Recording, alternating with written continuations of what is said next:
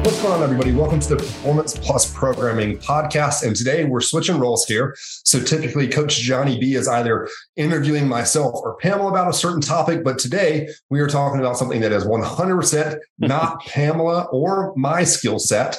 And that is zone 2, the long, steady state cardio stuff. That's what Johnny lives for. And we're going to talk about why more CrossFit athletes need to be doing zone 2 style of fitness training. So just for some background here on why we're talking about this. So we just got back from the CrossFit Games, and Johnny, Pamela, and I were actually joking around a lot at the games when we were hanging out on how like the three of us have complete opposite interest in the fitness space. Like Johnny wants to go for the long run, really long, grindy Metcon, but hates doing barbell based stuff. I hate the long, steady state stuff. I love the barbell. I think anything over 5 reps of the barbell is cardio. And then Pamela doesn't want to do that long stuff. She doesn't want to lift heavy. She just wants to swing around on the pull-up bar, walk on her hands, those sorts of things. So like if you have a Venn diagram, we are all three like the outliers there that somehow like pull this together for CrossFit right in the middle. And into one thing, which I think is hysterical because Pamela's obviously from a, like at least a visual standpoint, much fitter than both of us. And so I feel like maybe we're missing it there with, we should just be hanging on rings and bars and getting upside down and we'd be good. Meanwhile, I can barely stand up because my knees are so achy from long runs right now. And you get a tweak back from pulling 600 pounds.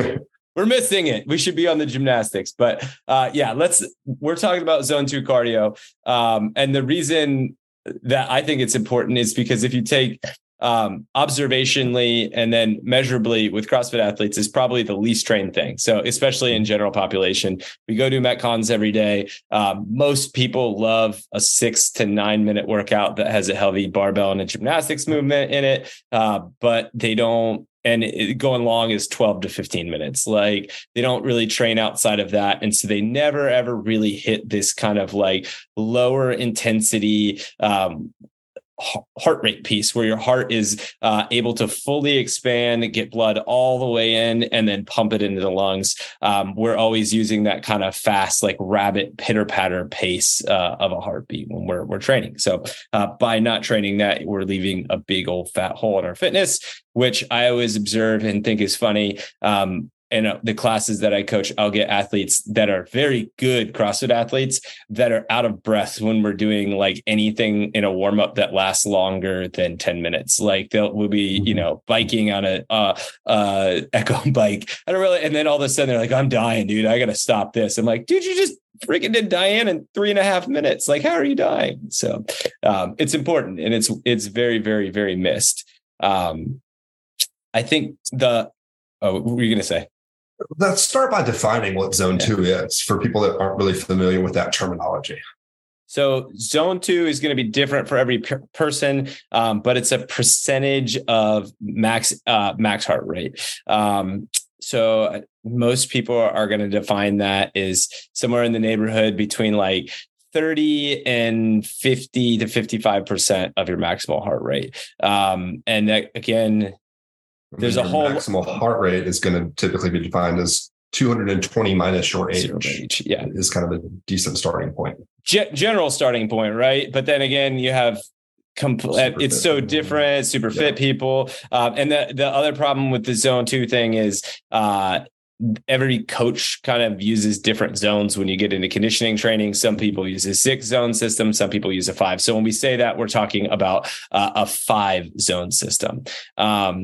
And at this pace, the important thing is more the physiology. So at this pace, something happens called eccentric ventricle hypertrophy, meaning the left ventricle of your heart gets bigger. And over time, that eccentric stress on it creates an adaptation that makes it better at filling with blood and then pumping out. But it can only happen when we're working at that percentage, right? So when we start going faster, it's more of a concentric ventricle hypertrophy versus at that pace. And so if you're always just hitting a high anaerobic or high aerobic pieces, you're kind of missing this. And that aerobic base actually will make you faster without doing anything else. And in the endurance world, they start people like they'll start high level marathon runners and they'll say, hey, you're only allowed to run around this track as fast as you can stay on heart rate zone 2 based off your heart rate monitor. And they just keep progressing people slowly over time. It takes years and years and years to get an aerobic base built big enough where they can really go for a, sub 2 hour marathon. But in CrossFit, we don't do that, right? Because it doesn't fit into a class structure to have everybody sit on a bike for an hour and just sit there and go kind of like slow. But it's important. So we should do it. Just to make sure we get those numbers right again, you said that it's generally defined as like 30 to 50% of somebody's maximal heart rate. 30 to 50% of somebody's maximal heart rate. So in order to do zone 2 cardio, do we have to have a heart rate monitor? No. An easy way to do it is you want to still be able to talk, but it should be like considered right at the edge of conversational. So like the end of your sentence, you should kind of start trailing off because you need to breathe again or you're out of breath. And that's a really easy way to do it. There's guys out there like Brian McKenzie that are super into breath stuff that say like, you should be able to, you're out of zone 2 if you go like more than a hard nasal in, hard nasal out breath. But I find that to be a little harder to do than just say like you're like with breathy conversations. Yeah. I think tracking the nose would be terribly difficult to do. I'd rather, run with somebody or be with my workout partner and just make sure the whole time we can have a little bit of a conversation or track with a heart rate monitor. And heart rate monitors these days are also just so insanely cheap. Like you can find them for $40-$50 on Amazon that actually work pretty well. And then have a Bluetooth connection to your smartphone. So if you're somebody like me that literally needs to see numbers on an app telling me when I'm going too far, too fast, then pick up a heart rate monitor. I really struggle with zone 2 because I just want to take off and go. I was a football player. I was a pole vaulter. Prior to CrossFit, I don't think I'd ever run more than 50 yards in my life. So that's what I want to do. You can tell me we're running a 5K and you're going to see me run like a 5-second 40-yard dash to start it and then die for the rest of the 5K. So you're just straight into like neuromuscular power, like just pretty much all anaerobic and then die. The best thing I've ever done for my cardio was when my wife started to train for a half marathon, and she's a generally slow runner. I would force myself to run with her, and having to go obnoxiously slow was the only way that I could get myself to not go into pure on sprint zone. It's hard, man. And that's, I think, another thing that when you come out of a bit of a competitive mindset like CrossFit offers, and then you go into this thing where if you set your heart rate for, let's say 60%, which I think is a pretty, like if everybody uses 60% of their max heart rate for zone 2, it will be pretty spot on for a CrossFit athlete. But if you set your heart rate monitor or whatever device you're tracking with to beep at you when you hit anything above that, a lot of times you're going to be walking, and it hurts your freaking ego to be like, damn, I can only walk in heart rate zone 2. And it's boring. It's not fun. But it truly is like a huge piece of developing that base for fitness. My zone 2 workout yesterday was 10 minutes on the rower, 10 minutes on the biker, 10 minutes, really slow SkiErg, and then a 20-minute run. And that run was run 100 yards, walk a minute. Because if I ran more than about 100 yards at that point in the workout, I was getting out of zone 2, and I had to stop and force myself to just do a decent paced walk. Did you feel like the heat had an impact? I don't know what time of day you were training, but it's hot in the South right now. That was 3 p.m. Yeah. In Charlotte. That sucked. So 100 yards, all of a sudden your heart rate's through the roof just because it's hot. Like that's... Yeah, that's it. And those are other variables that matter too. Like if you train in the morning or you train in the winter, it's going to be, you'll be moving faster and still staying in that zone. And in the afternoon, it's probably going to suck, especially if you're in the South and you're going to be walking a lot. But there are creative ways. I love that. Do you have any other things that you do personally for zone 2? It's usually some kind of combination of stuff like that. Like you're never going to get me to sit on a bike erg and do that for 45 minutes, unless I'm like watching TV simultaneously. I still like it to be this, moving between stations type stuff.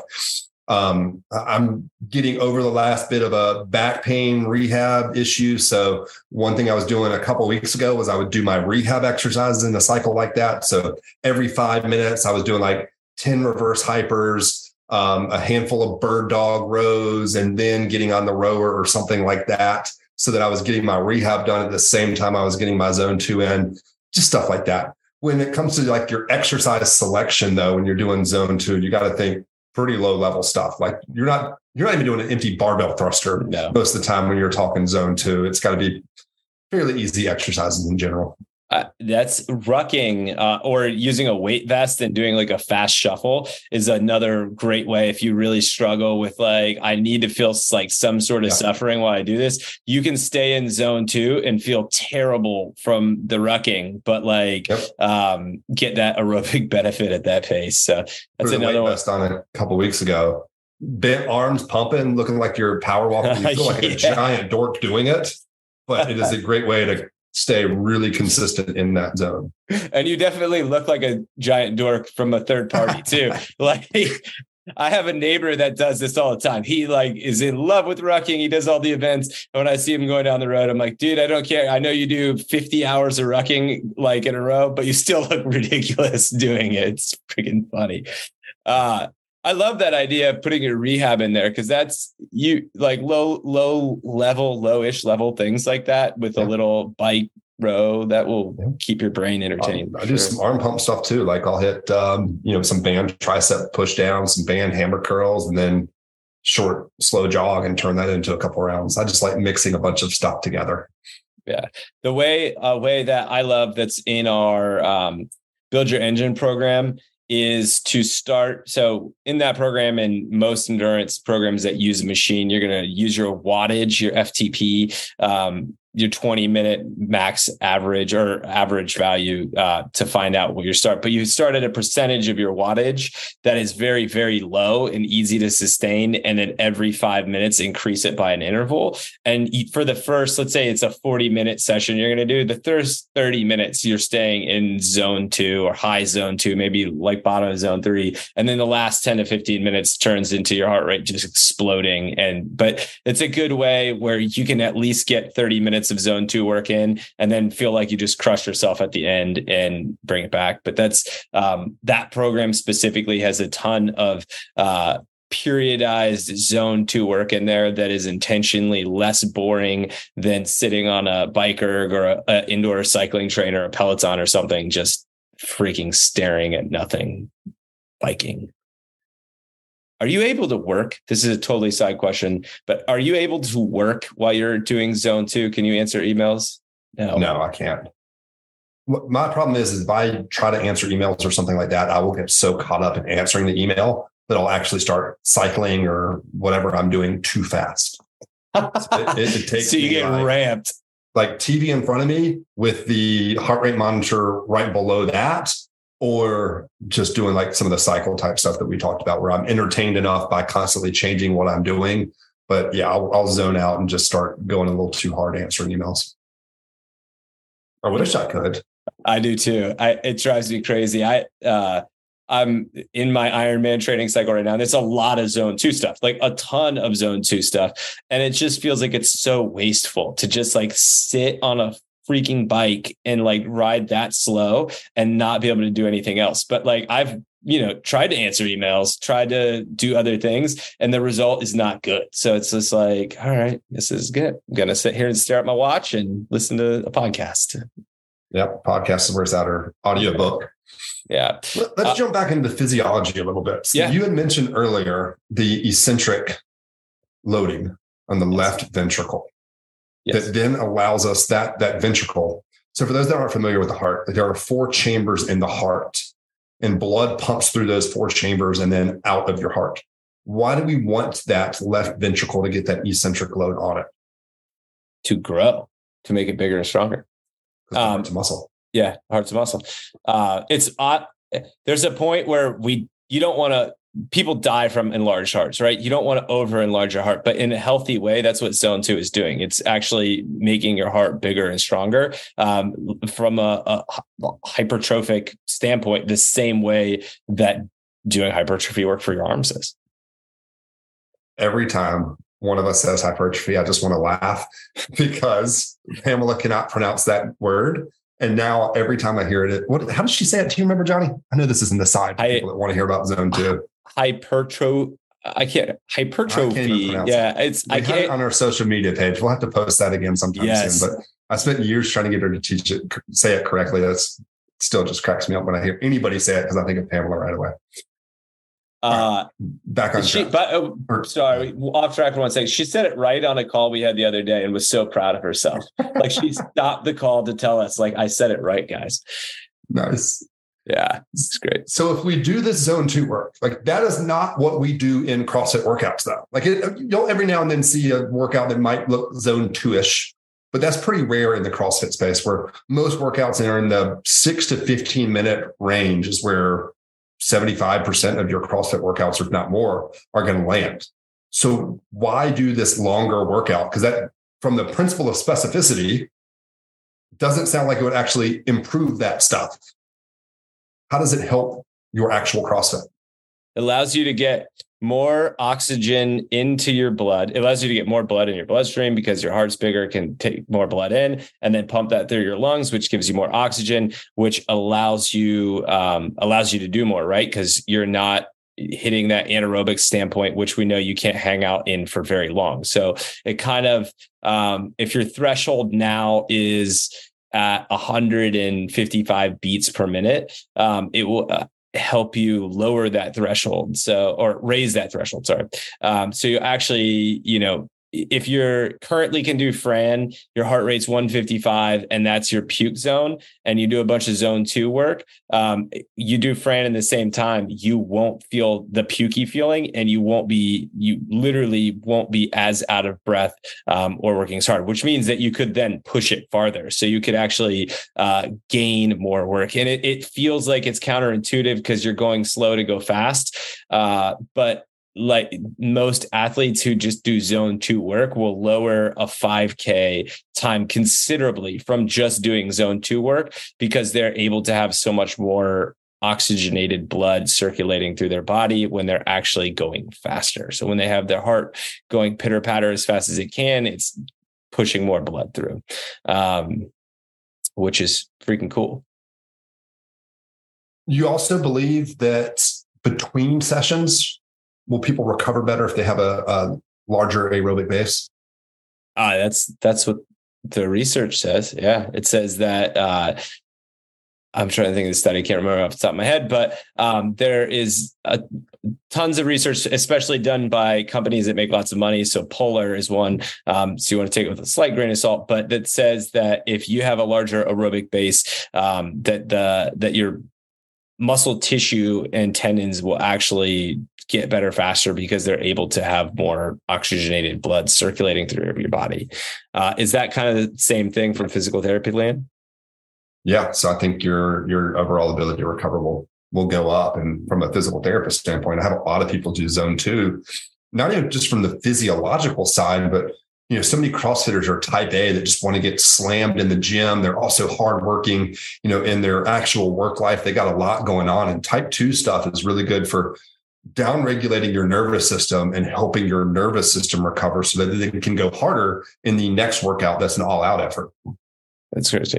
So I do want to add one thing into this that is important as we're talking about this. It's also not fast. You get benefit from this and you get benefit from the healing standpoint and all these things we're talking about, but to really see like a lot of meaningful change to your performance, like the research kind of says it can take up to 6 months of consistent zone two work. So if we're looking at that from a prescriptive standpoint, you need like a session a week to start, at least especially if you're not doing it now, for somewhere in the neighborhood of 6 months before you would go test a workout like Fran, Diane, something that's short and fast and see a crazy gain from it. It will help you recover. It will create meaningful change, but the kind of damn, I, is there a shortcut there? Fact is that it takes a while and you have to be consistent with this.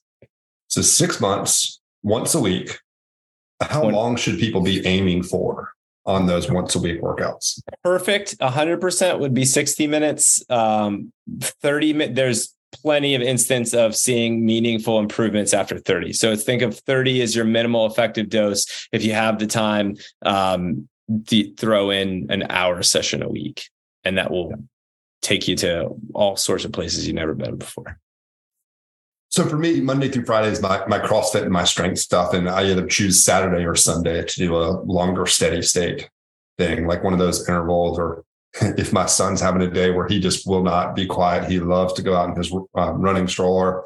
And so I'll take him out for a long run walk on the weekend when he just needs to chill out and get out of the house.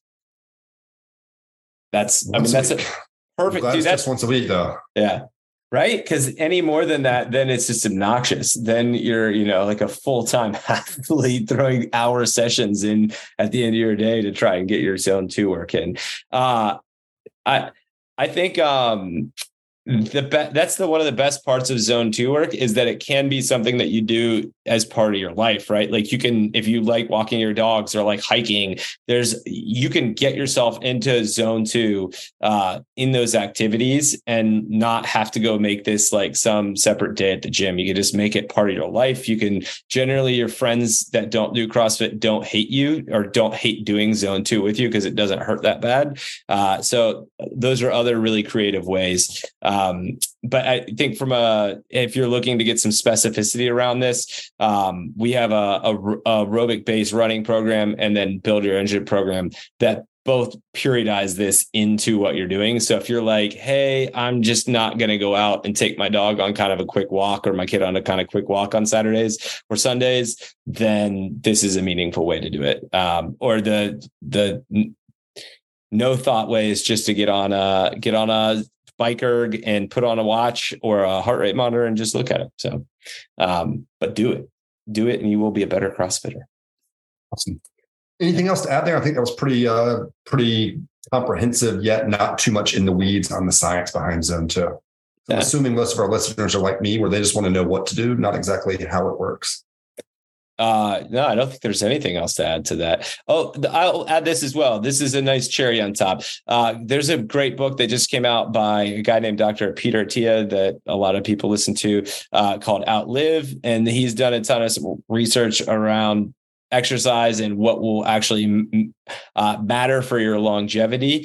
And zone two is really, really important for your VO2 max as you age. So we generally see people lose that capacity by 10% per year after 40. But the more zone two that you kind of put into your exercise diet, the longer that you'll sustain that higher VO2 max. And if you're a CrossFitter that cares about competing, even in the gym, you need to keep that VO2 max kind of high in order to actually be able to perform at the high level. Well, if we're going to mention books, let's throw in one other book, Joel Jamieson, Ultimate MMA Conditioning. Yeah. By far the best book I've ever read in terms of conditioning. So if you want to go into the weeds of understanding why zone two stuff is so important, that is a great book that hits the science, but isn't like reading a boring research paper. Yeah. Yeah. It's really, really good. Joel's a legend in the space for sure. So cool. Hope that helped. Thank you for outlining that stuff, Johnny. And we'll see you all here on the podcast next time.